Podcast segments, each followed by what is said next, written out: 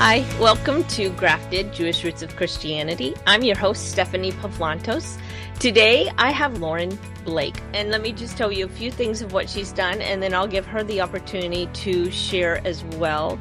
So, Lauren and her husband are with Tikkun Ministries, and they have started a couple of uh, ministries through that, a couple of congregations as well as been a part of the International House of Prayer. And they believe you've even started one of those. So you're from Florida and you have started different ministries in yeah, Florida. Yeah. So, but you've also um, are the founder and life coach with Shalom's Strategy.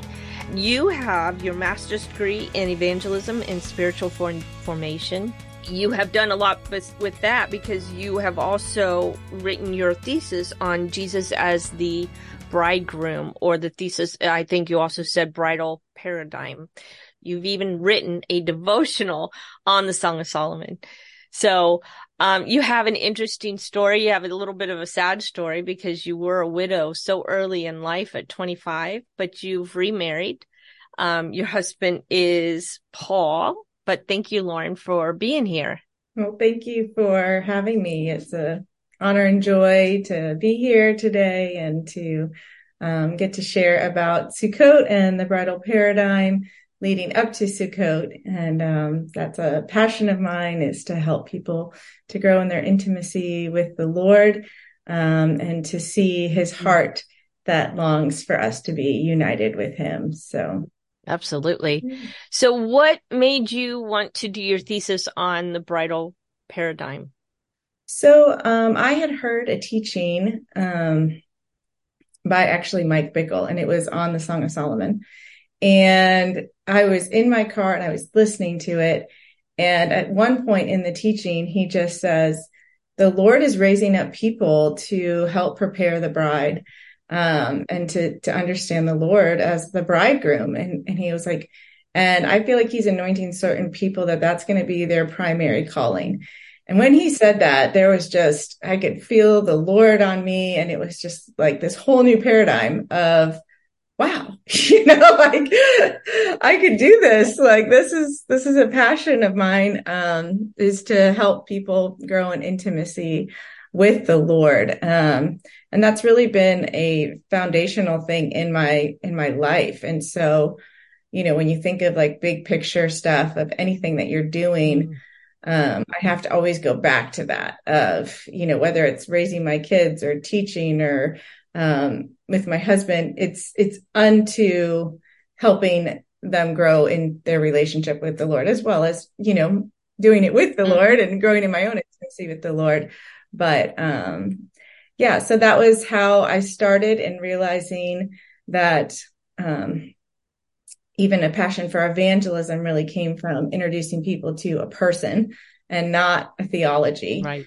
And so um, I remember I had done this evangelism. I was an evangelism intern at a church, uh, and the name of the evangelism class was intimacy, mm-hmm. and it was and it was funny. They had signs that said intimacy this way, you uh-huh. know.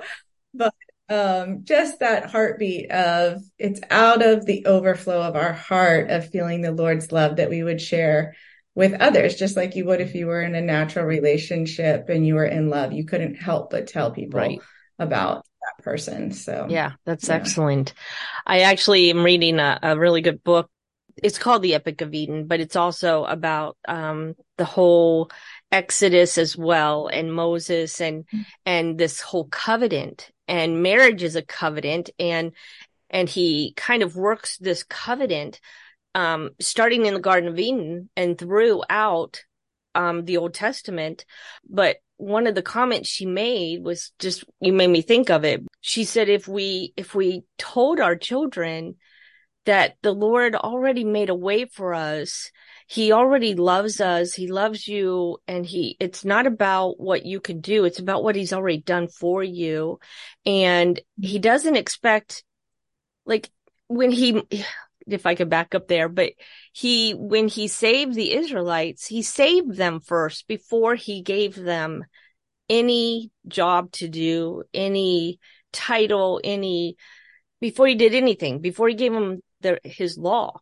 And sometimes we try to put the law first. Like, you know, you have to be this kind of a person, this kind of person, even you have to do this and that instead of just showing that he loved us enough to rescue us.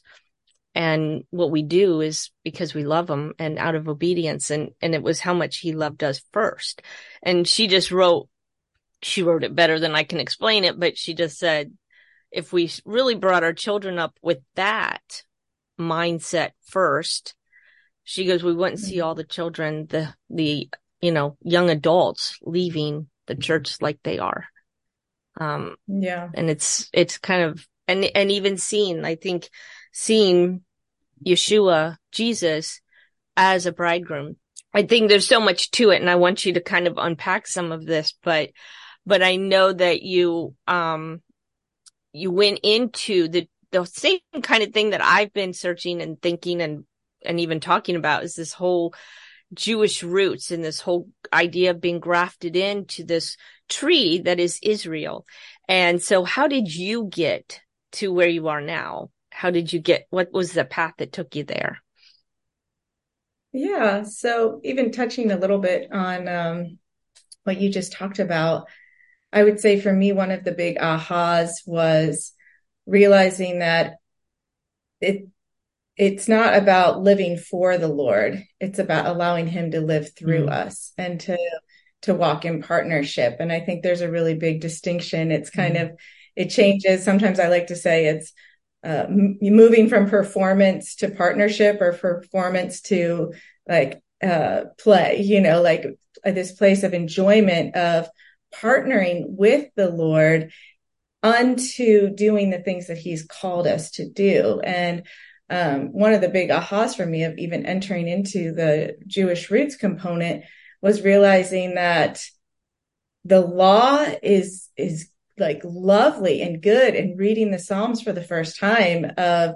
with this different lens of the Jewish people love the law. You know, they saw that this was God's gift to them of helping them to know how to live a life that is um, has healthy boundaries and has guidelines and helping them to even show a distinction of themselves among other nations. And um, and so for me it was realizing it's not so much um, law versus grace as much as God empowers us to walk out um, a life that is that is pleasing, that brings His kingdom principles here on earth.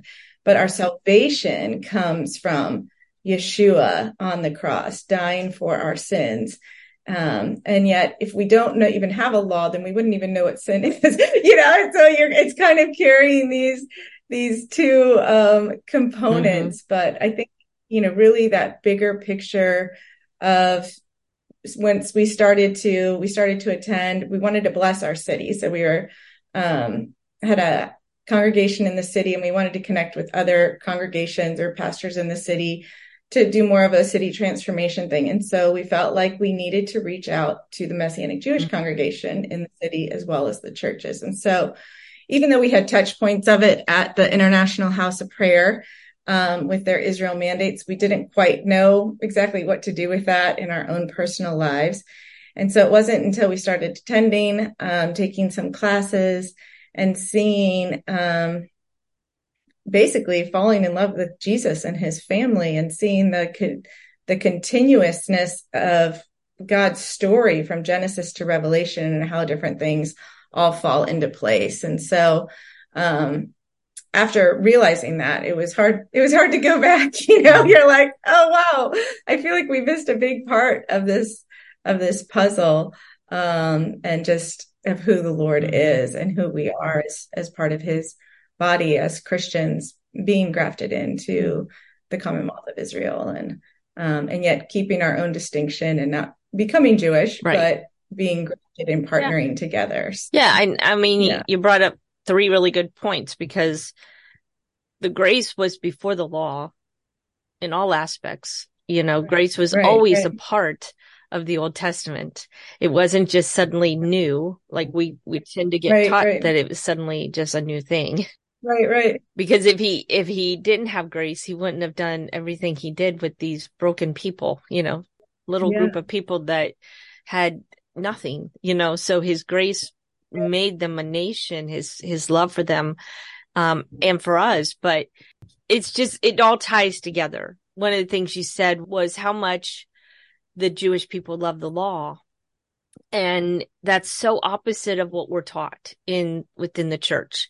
It's a bad thing. It's a legalistic thing. It, it displaces grace. It displaces mercy. It displaces the son of God. I mean, it's like, it's all just, it's like people will even say, well, you're just going backwards, but it's really, you know, it's the whole Bible. It's, it's everything yeah. from Genesis to Revelation instead of just picking out bits and parts of what we want to believe. Yeah. Because let's face it, we would never tolerate that in the New Testament for people to start picking and choosing what they wanted to believe in the New Testament.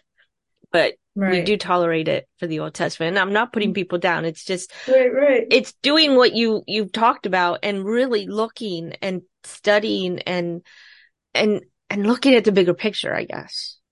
Yeah. And I think the biggest bigger picture is that Jesus is the word became flesh. Right. And Absolutely. so, you know, he he basically came and interpreted God's law to us, mm-hmm. yeah. you know, and said, Hey, here's here's my heart behind the law. Here's how you walk it out. Here's how you treat people. Here's how you lay down your life. Here's how you bring kingdom. And so I think when we keep that in mind with that lens, of, oh, okay, he is a living, walking proof. That's how he is sinless, is because he is displaying to us um, God's heart. And I think, you know, um, when we keep that as the big picture, all of some of these debates and things uh, mm-hmm.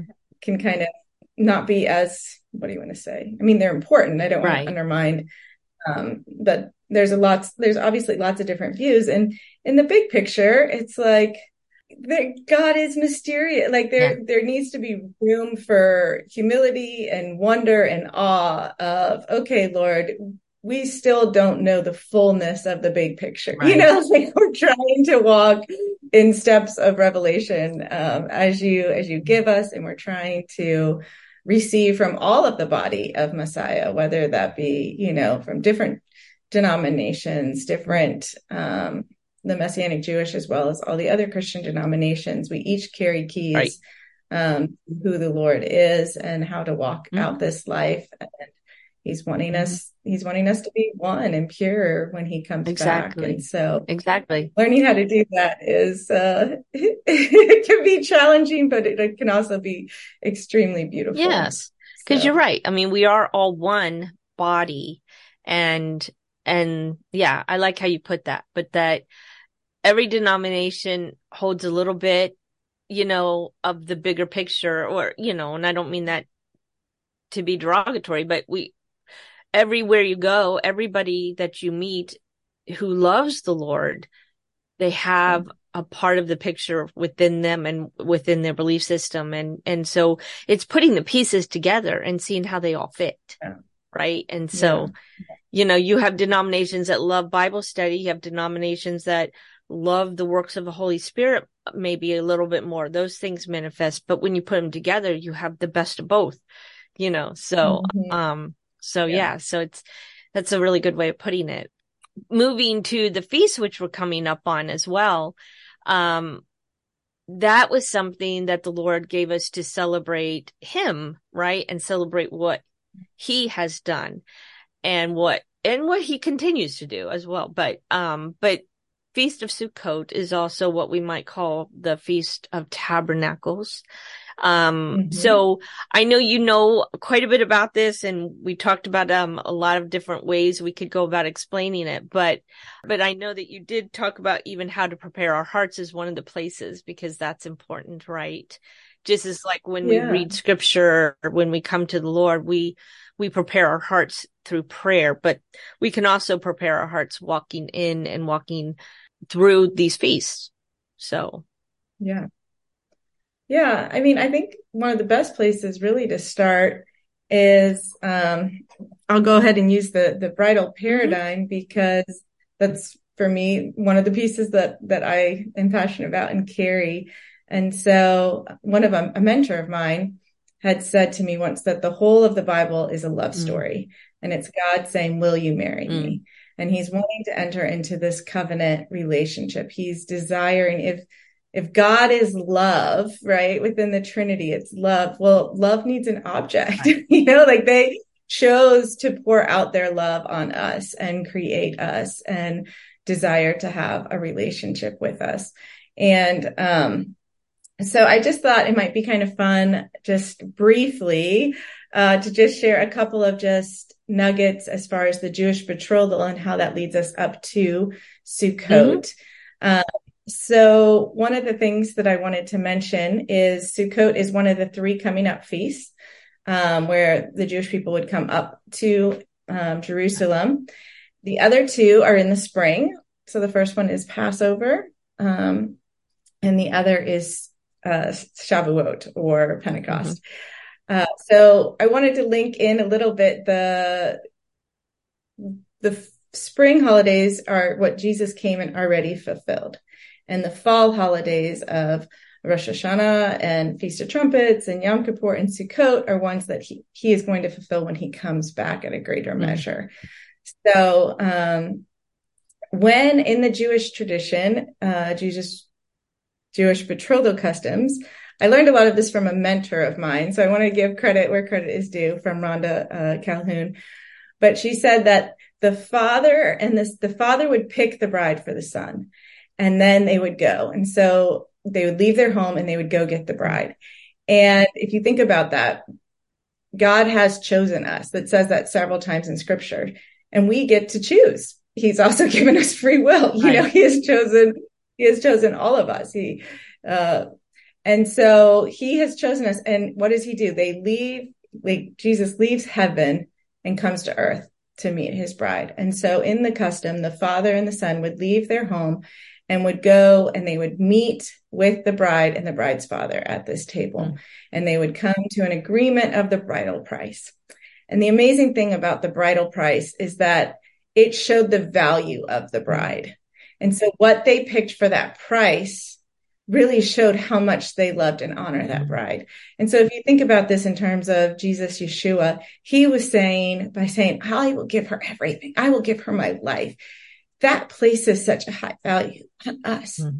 that he was saying she's worth me dying for. Mm-hmm. She's worth the ultimate price. And, um, that just is really powerful. Mm-hmm. And then after they would agree to the price, they would set a date when they will come back to do an official um, betrothal. And he would, they would go back to their home and he would work for whatever that price was. You know, you'd get prepared, plan for that.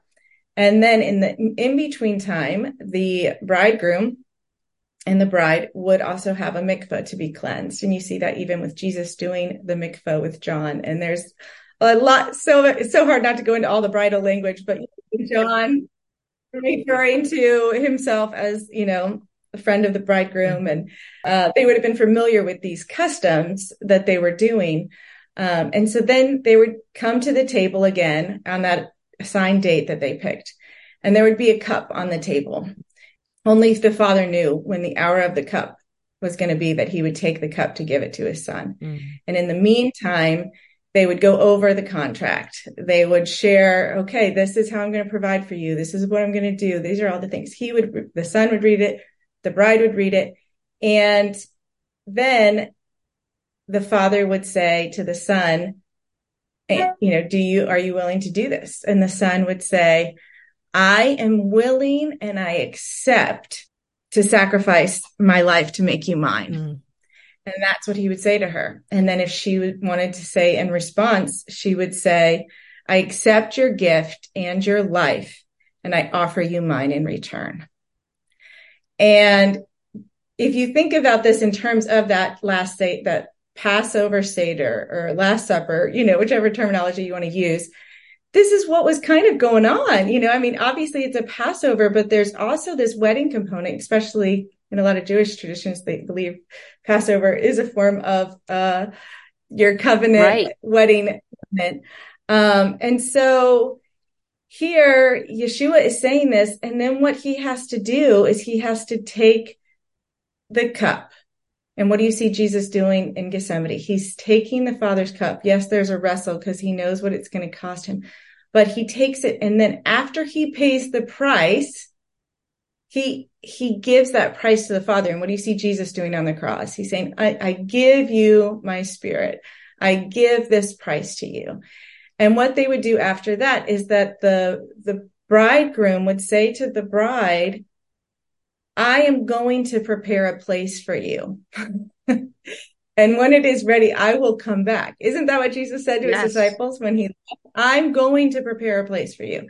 So he leaves to go prepare a place. And what the, the Jewish men would do is they would add on to their father's house and they would prepare a place. And it was only until the father said that the place was ready that they could go. And I love that because you see that in scripture. It says only the father knows the hour right. and the time. And the groom, before they leave, they would tell their bride, I'm giving you gifts to help remind you. I've given you this contract that you could read over, which is the scriptures, you know, I'm giving you the Holy Spirit, which is what happened on Shavuot when both the contract of the law was given and then also the same day was when the Holy Spirit was given. Right. So he gives us this Holy Spirit as a deposit for us to continue to walk with him, but to know that he's coming back, mm-hmm. that he is alive and he is coming back and he's given us this, so they give you gifts, you know? Um, and obviously he's given us more gifts even than just the Holy Spirit. So we're, we're in this in between place right now of being that bride, um, who is in all ways legally married to mm-hmm. Yeshua. The only difference is they have not consummated the marriage, which I think of even the scripture where it talks about like, we don't yet see face to face. We only see in part. And to me, the, the consummate, it's, it's like knowing as we are known. Like there's this beautiful intimacy where everyone talks about like, oh, when we see him or get, we have all these questions, you know, it's a, it's a greater knowing. It's a greater intimacy that will come when he returns and we're together. So we're in this in between and we're like, no, I know he's real. I'm just, you know, yeah. I carry his name. And one of the things that I loved is that in that custom, when people would see the bride, and so think of this in terms of us today, they would say, um, there goes the one who was bought with a price. Mm. That's how they would identify her. Wow. And she would wear this veil and her job was to become pure. Her job was to prepare her oil, was to prepare her, her wedding dress, the, which, you know, in Revelation talks about the, the deeds of the righteous, you know, are like linen, white linen. And so our job is to remain pure for him and to live a righteous life with his Holy Spirit and empowering us to do that so that when he comes, and I like to think of the oil as like our intimacy with the Lord, like, are we filling that up? Daily and nobody else can take your oil because it belongs to you and the Lord. Um, so that when Rosh Hashanah comes and that shofar is sounded and the Lord returns, mm-hmm. then we are ready and we are ready to be partnered, a bride that is partnered with him right. to rule and reign. And then obviously I won't go all into Yom Kippur and judgment, but um, Yeshua obviously says again, he's brought us with the price, but then that leads us to Sukkot, which is the wedding feast. Mm-hmm. And this is a time of celebration that we get to have with our, with our king. And so our bridegroom king. Mm. And to me, all of that is so much of heart preparation so that when I am preparing for my sukkah and I am decorating it and I am setting it apart and I'm thinking about these things. It's, it's unto the bigger picture. Mm-hmm. It's unto the wedding day. It's like, why do we do this? I'm doing this to set aside a place to remind me that he's coming back and he's looking for a bride. And in the meantime, we're to be continually growing in this relationship and communion that we have with each other. Yeah, that's beautiful. Trying to keep, you know, living in light of eternity and yet walking it out daily in practical ways, you know, uh, right. Uh, carrying both of right. those things at the same time. So that's right. It's, it's incredible you know, and I, I don't, and I mean, and honestly, I had a guest on one time and she and I talked about the betrothal, um, because it is so fascinating and we don't often see all the parallels to that bride and groom and then us and our bridegroom, um, Yeshua. And, um, one of the funny things I read recently was about the, um, you know, we have this vision of of my mansion in heaven and um but it was it wasn't like that at all they prepared like you said that room in his father's house mm-hmm. and we're all part of he's our patriarch now and we're marrying a son and we have a room off of his house. Yeah. And that's how they did it back then. And, and then, and I, um, this book I was reading, she just said, yeah, don't be too disappointed. You're not getting a mansion. You're getting a room with your bridegroom. And, um, and I just thought that was kind of funny, but it's true the way it's described and the way they understood it. Um, I don't know where we got the whole mansion thing, but it's, it's much more intimate and personal than that, than us going off. Right living in our own space. Yeah. You know, we want to think, I think, like really very American in yeah. that way. And you know, one of the things I think that the rabbis um, had put in place, because a lot of times they said that the bridegroom would hurry and go home because he wanted to get married and do something real quick, you know. And so then they would have the the father had to say it, but the other requirement was that it had to be better than where she was living now. So yes, if you think of even yeah. that, like heaven is going to be so much better than earth. Like as amazing earth is, and then even not going into too much detail with this, but you know, that heaven is going to come down. You know, like we read about in Revelation that ultimately like the tabernacle is going to to come and there's going to be a new earth and a new heaven and um and it's going to it even uses the bridal language. It will be prepared as a bride. And so you know, if you yes. think about Sukkot from the Exodus and the first tabernacle that was made as a replica of the one in heaven for the purpose of God wanting to dwell with his people.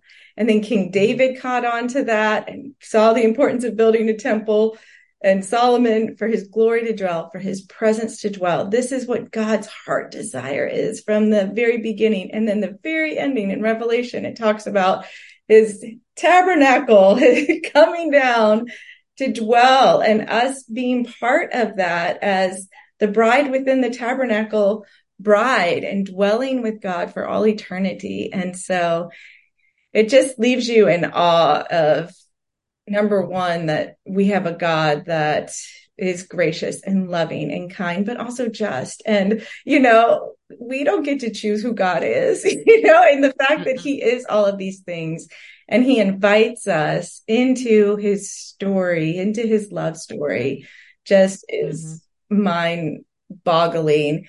And even when we might not understand all of the timelines and the pieces and how it all fully goes together, he has made it so clear that for God so loved the world, you know, mm-hmm. and he gave his only yes. son and that it's out of that place of love and it's out of that place of joy. It was the joy set before Yeshua that he endured the cross, the joy of being right. with us and um and bringing his kingdom in a fuller realm here on earth. Mm-hmm. So yeah. And so maybe the next question you could answer is then where does the tent come in? Why the the sukkah um why does everyone put those up and celebrates it outside under their tent? Yeah. So, I mean, the, the, neat thing about Sukkot, I mean, some people are very particular about it, you know, and it very much has to be up to code.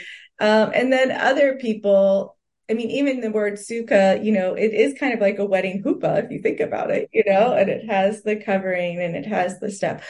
But, um, the sukkah, it could be anything. And so like in with our family, there's been times where my kids have slept on our trampoline in a tent overnight and made this sukkah um, of, you know, and they brought their Bible and their books and they're camping out and it's a place to just go and be with the Lord and remember what he has done, what he is doing and what he is going to do.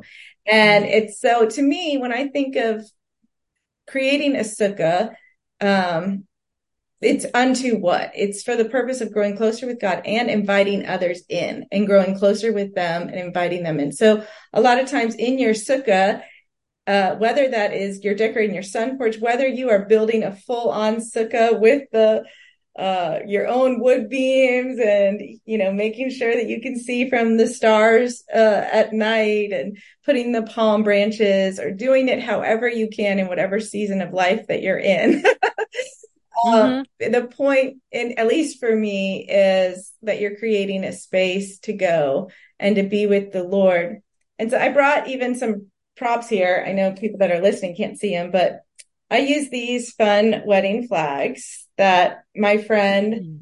used at her wedding at Sukkot.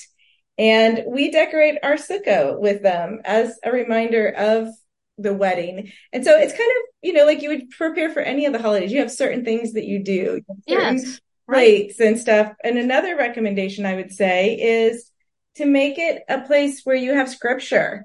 And so what I've done is I laminated a lot of um, I've gotten some calendar, Messianic Jewish calendars over the year, and you can get them from various sources. We can put some links, but I just laminated them. And so, okay. you know, and I just hang them. And so you're reading the scriptures, you're being reminded, you're spending time, you're eating out there, you're inviting others over to eat.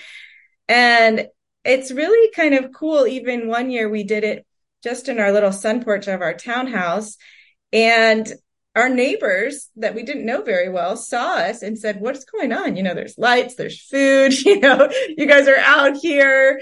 And, um, and so we told them all about it. And then they said, well, this is so cool. We're going to join you. So they went inside and got their food and they came out and they joined us and we ended up talking wow. about um, Jesus and Yeshua and the holidays. And they were both had Christian backgrounds. Um, and so, but had never heard of mm. anything like this. And so wow. it really is a time that you invite friends over, but even strangers into your sukkah to encounter the Lord. Um, and just, it's just that a deeper reminder. Obviously, we're reminded every day, you know, like, mm-hmm. yes, let mm-hmm. me live a life that is empowered by his Holy Spirit and pleasing so that when he comes, I'll be ready, you know? But it's taking that time, just like at Passover, of really going deeper into why he died on the cross and what that means to us and the significance and feeling it in the in the and the rescue of them being um, redeemed from Egypt and what that means for them um, as a people group as well as for us individually in our lives of being set free so I think it's just taking these appointed times uh, mm-hmm. and pausing and remembering and reflecting and allowing it to transform us on the inside mm-hmm. and and also just realign us with right. the eternal vision of the big story. So right. Yeah. It's it's very interesting and and when you were mentioning about decorating it, we see that if you're if you watch The Chosen, um, you see actually an episode where they're decorating the yeah yeah the sukkah for Sukkot, um, which is just a plural. So it's it's interesting because I I loved how they brought that in. Um, I believe yeah. it's John chapter seven where Sukkot is being spoken of and, and actually um, celebrated in the Bible. And um, and it's at the end of that where Jesus stands up and, and makes this big announcement in a sense. So do you want to hit on that a little bit? Because I think that's just so, I don't think we often understand that when Jesus stood up and made his announcement about who he was, that that's at the end of Sukkot and the reason for it. Yeah. And I think too, um, one of the big things that they'll do, linking into what you're talking about, I'm believing we're talking about the same passage of him saying he's the living water and the Messiah. And um, because that there's so much about water tied into Sukkot and so one of the cool things that they actually even would do, and if you think about that, even living in the desert, water was a really big deal too. Yeah. you know, I mean, our congregation here in, in uh, St. Augustine is called Elim, and it's the place that where they stopped in the desert that had the 12 springs of water and the 70 palm trees. And the 70 represents the nations and the 12 rep of water represents Israel. And so the reason we picked that is because there's a mutual blessing between both of those. The, the trees can't survive without the water and the water could evaporate without the shade of the mm-hmm. trees. And so it's creating this mutual blessing. Sorry, that was a tangent. But um, my point is he he's saying to us that he is our living water, that he is the Messiah. And one of the things that is my highlight uh, in past years uh, of Sukkot is the dancing. And so there's a ton of dancing that happens at Sukkot. And one of the songs is called Mayim, Mayim, Mayim, Mayim. And it just means water, water, you know, like, and it's, it's so beautiful to see people join together in this dance um, in this circle where you're following along and there's joy and there's celebration. And even in the chosen, thinking of them dancing at the wedding scene and just the joy that that brings. I mean, imagine dancing with Yeshua in that, in that circle and him being that dance leader and you're following and everybody's trying to follow and you've got your arms around each other and there's joy and there's celebration because you know, he is alive and he is with us and he is coming back. And, um, so I don't know if that was yeah. exactly what you were going for, but that might have been a little bit of a tangent. No, it's fine. That's but, perfect. I mean, I didn't ask, I didn't, you know, prepare you for that at all, but, but I, um, I just think that it's a beautiful picture that we don't put together, I guess, as part of Sukkot, that whole water ceremony even. And, and they would take the water back to the temple and pour it over the altar and stuff and kind of i mean I, the way i think about it you know when you're pouring it over the water the the altar it's a type of sacrifice i guess in a sense in that way but not a true sacrifice. But but and then jesus just stands up and you know says i'm the living water. You'll never thirst. And in a sense you know totally fulfilling what they're doing in that whole aspect of it. Yeah. and I don't know. I always think it, I thought it was the coolest thing when I, when I put all that together and realized, oh, that's what this is about. This is what's going on here. Um, yeah. And I think it just makes the Bible come alive more for us to help us understand mm-hmm.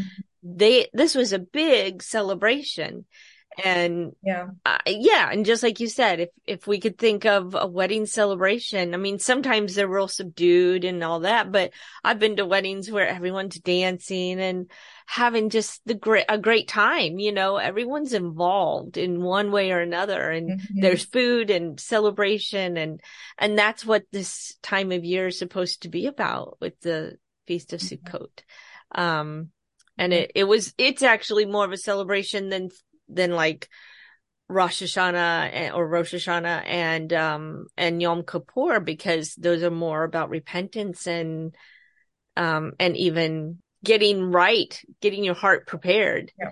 Um so yeah. it's it's just very interesting. Here they just kind of let loose and have a party. and so it's a great thing. So it's um I just encourage people to learn as much as you can. Um I just think that it's been such a joy in learning about the feasts of the Lord and understanding yeah. that just like we might think of Christmas, we're celebrating his birth. Well, here we're celebrating the, the wedding that we'll be taking part in. Uh, and what a great right, celebration right. to, to, to practice. Actually, I heard someone say it's all a practice. And as we practice, then we know exactly what's going to happen one day in um, the kingdom of God is here on earth, um, the, you know, in a physical sense. And so, um, mm-hmm. it's, it's a really cool thing, but anything you want to add to that? And, and I also have another question for you, but before we move on, but did you want to add anything that we may have forgotten to talk about there? Um, I was more just thinking as you were bringing up, you know, him mentioning if anyone wants to thirst, you know, I'm living water. And I'm thinking, and maybe you would know more than me, but I'm pretty sure that's how Revelation ends of him saying, whoever's thirsty, like I will give you living water. And I could be wrong, but for some reason yeah. it's coming that last part mm-hmm. of when God's dwelling with man and those who are thirsty will be right. thirsty no more. And Um, so just just that full circle once and we again. see it at the woman of the at the well. Um, even you know, Mhm. there's that constant, and I and you you bring up an excellent point again because I think when I when I pray for people, especially people who maybe aren't as involved or in scripture, you know, reading, they're still babes and they still have a lot to learn, but and maybe those whose faith has grown cold, I I actually pray that they would have a hunger and a thirst, you know, that thirst Mm. after the Lord. I mean, that's in the Beatitudes. So we we actually see this whole thing of thirsting after him throughout scripture and um and I always think even back in uh Exodus, you know, they went 3 days without water before they found a place. And um and then they get there and and the water's bitter and they can't drink it, you know?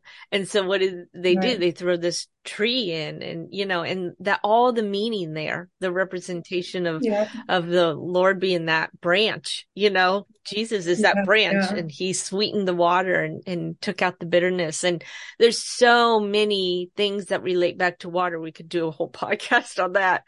Um, Good with the water and the rock, and you know, you can just keep going. yeah. And how that rock went with them. I don't think people realize that this rock went, showed up wherever they stopped, you know, and it's a miracle. It's a cool thing. But, um, but yeah, so that's just, I think it's fascinating to, um, to see the parallels within scripture and then the certain themes, um, with scripture and how we see those played out and how God handles them in each situation or how Yeah. Jesus handles them. But, um, even turning the water into wine. I mean, you see so many Yeah. things about water and what he does with it, walking on water. I mean, we see it Yeah. throughout scripture. So I could keep coming up with things, but, but anyway, um, so you are also a life coach. And so if you want to talk a little bit about that, it's, um, Shalom Yeah, yeah. strategies, right? So what's that Um, so about? back in 2020, um, I was asking the Lord about just I was in transition with career and had felt like wanted to ask the Lord what was what was kind of next, you know, where was I to go next with this? And I felt like he had mentioned um doing a life coach. And I was like, I feel like I've kind of heard that before, you know, but I'm not exactly sure what that even is or um and what I felt like he was telling me is he gave me this, he gave me the name Shalom Strategies of shalom meaning so much more than just peace, but wholeness. And also when you break it in the Hebrew, it means to destroy the authority attached to chaos. And so really it all comes back to intimacy again. How do we become whole? We become uh, the desire is to answer Jesus's prayer, you know, in 17 to become one with him. And, uh, and so he spoke to me. He said, but it's not going to be a pie chart and you're trying to help people have a balanced life, you know. He said, I want you to use this tree model. And the model was that the roots of the tree were going to be his attributes. The trunk of the tree would be the, the person and both their biblical and unique identity. And then the leaves of the tree is everything else in their life that they're stewarding. Their, their own self health care, the tasks that he's given us or jobs he's given us, people in our lives. And all of those things can change in different seasons. And sometimes it can get shaken. Sometimes they can get cut off and we're left down to the stump. But who he is and who we are in him never Right. changes. But the goal isn't that we would cut off all those things. The goal is that from the roots, then understanding who we are, we would release the Lord's kingdom into all of those different areas through the fruit of the spirit, through his empowerment. And so once he showed me that model, it was like, oh, I could do that. That's my passion. I could help people grow deeper into who you are and helping them to understand how you've made them. And I actually really enjoy scheduling mm. and travel details and, and time management and helping people like, you know, coach them along like, okay, this is great. You feel like the Lord's saying this. Now, how are you going to walk this out? You know, what are the practical steps that you're going to take to do this? Um, so I enjoy those things. So basically, then I quit my job um, that I was doing part time. Thought I would start this, and COVID hit. My kids were home, and I was back to homeschooling. And I said, Lord, I thought I was supposed to start this. And he said, You are. You just need to do it with yourself and your family first and foremost of with these foundations. And so I'm so thankful for that time. So it wasn't until last September, right at this time last year, right before Rosh Hashanah. So it's fun that this is the time that we're doing this interview. Um, that I felt like the Lord was like, now's the time to to start it and to um and so this last year I have been doing two programs for people. One is called Rooted and it's a 90 day one-on-one where we go into those different areas, your relationship with God, yourself and others and things. Okay. And the other is these seasonal group resets that happen each season and we connect with different attributes of the Lord. Um, so the one I'm doing right now in the fall is all linked with the feast. So the attributes are king and mm-hmm. judge and bridegroom, and then the word, which would go with Simchat Torah. Um, and so from that place of encountering him there, then you would prioritize the different other areas in your life using spiritual formation, back to my degree, some other spiritual disciplines. Okay. So it's been fun. I've been enjoying it. Our heart is to make it affordable. So wow. one of the ways we do that is taking donations. Um, we also have a passion to train up more life coaches than just myself. Um, and so that other people can be doing this um, and offering this service to other people in the body of Christ, especially those who feel more disconnected. Um, and so that's mm-hmm. that's been a blessing to connect with people especially that don't have a lot of community right now and so yeah that right. would be if you want to check it out my website is uh shalomlifecoach.com so yeah sounds great sounds awesome thank you for sharing i appreciate you being here today and taking time out of your busy schedule to talk to us about the bridegroom and Sukkot. Um, it's been really interesting, so I think uh, people will enjoy hearing about this. Well, thank you. This has been a joy and an honor, and I just bless you with what you're doing. This is really significant in the time that we're living, um, as the Lord is really drawing His bride closer to each other. Uh, right. So I think what you're doing is unto unto His return, and that's really beautiful. Well, thank you. This has been fun and I've really enjoyed it. So great having you today. So thank you very much. Yeah, thank you. Thank you.